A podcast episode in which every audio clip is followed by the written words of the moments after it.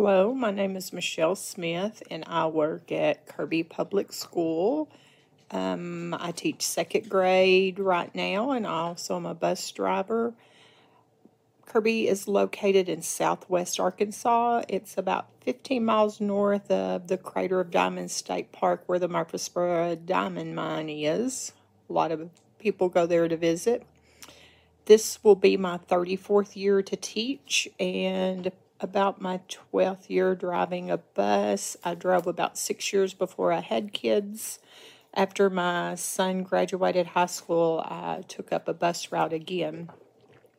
The reason I got into education when I was in college, I wanted to come back and open up a daycare in our small community.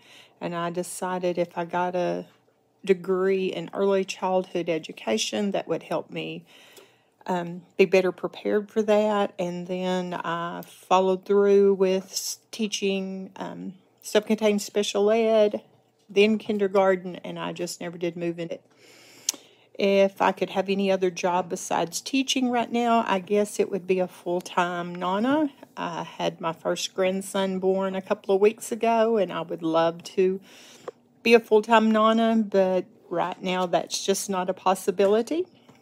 Um, how are kids more than they were 30 years ago? Um, kids have a lot more life experiences. They're ex- exposed to more things. They travel and they have more things than kids did years ago. So that affects education. We've got to find ways to keep kids engaged and enjoying education and make it fun for them because they have so many other things to compete for their attention when they are not in school. Um,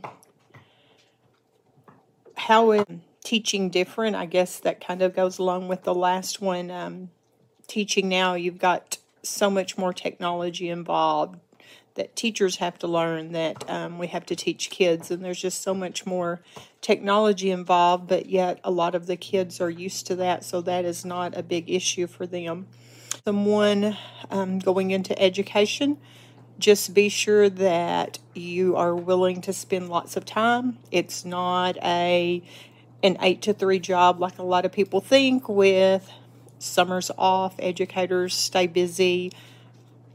People always ask me, Well, did you get finished at school today? Well, you don't really ever get finished. You just come to a stopping point and then you go back and pick up later. There's always something you can always be doing. Um, what is one thing that I could change um, with education to help kids learn better? Um, there's some things that I would like to see changed, but a lot of it is out of my control. A lot of times we just have to do what is handed down from the State Department of Education. Um, so I really, really don't know how to answer that. There are some things that I would like to see change, but like I said, that is not something that I have the privilege to do. Thank you.